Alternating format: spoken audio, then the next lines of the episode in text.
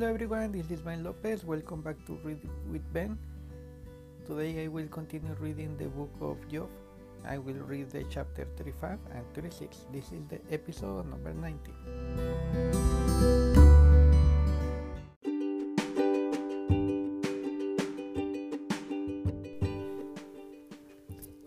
Job chapter thirty-five. Elihu condemns Job. And Elihu answered and said, "Do you think this to be just? Do you say, it is my right before God? That you ask, what advantage have I? How I am better of that of than? If I had sinned, I will answer you, and your friends with you. Look at the heavens and see, and behold the clouds, which are the higher than you. If you have sinned, what do you, do you accomplish against him? And if your transgression are multiplied, what do you do you to him? If your righteousness, what do you give to him? Or what does receive from your hand? Your weakness concerns a man like yourself, and your righteousness a son of man. Because of the multitude of oppressions, people cry out. They call for help because of the arm of the mighty. But none says, where is God, my maker, who gives sons in the night, who teach us more than the beasts on the earth, and make us w- wiser than the birds of the heavens? There they cry out, but he does not answer, because the pride of the evil men. Surely God does not hear an empty cry, nor does the Almighty regard it. How much less when you say that you do not see him?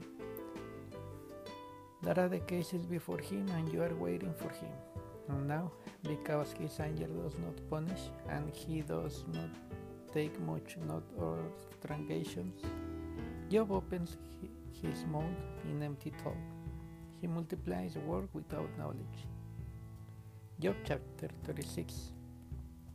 Elihu exalts God's righteousness.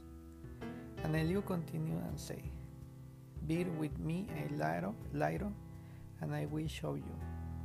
I will have something to say on God. Behold, I will get my knowledge from, uh, from afar, and ascribe righteousness to my Maker. For truly my words are not false. One who is perfect in, in knowledge is with you. Behold, God is almighty, and does not despise any. He is mighty in strength or understanding. He does not keep the wicked alive, but gives the afflicted the right. He does not withdraw his eyes from the righteousness, but with king on the throne, and set them forever, and say, and they are exalted. And if they are bound in chains, and counting the course of afflictions, then declares to them their work, and their, transg- their transgression, they, they, they are behaving arrogantly. He opens the ears to instruction, and commands that they return to iniquity. If they listen and serve him, they complete their days in prosperity, and their years in blessings.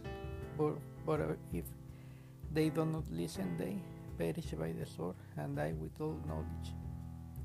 The godless inherit his anger. They do not cry for help when he blinds them. They die in youth, and their life ends among the cold prostitutes. He delivers the afflicted by their afflictions, and open their ear by adversary. He also ruled you out of distress into a broad place where there was no camping, and what set on your table was full of faithless. But you are full on the judgment of the wicked. Judgment and justice says you. Beware lest wrath enters you into scoffing, and let not greatness of the ra- ransom turn you aside. Will your cry for help avail to keep you discourse of the force of strength? Do not long for the night when people vanish in their place. Take care to not turn to iniquity. For this you have chosen rather than afflictions. Behold, God is exalted in his power. Who is richer like him? Who has prescribed from, for, for him his way? Or who can say, you have done wrong? Remember to enthral his word, of which men have sung. All make mankind has looked on it.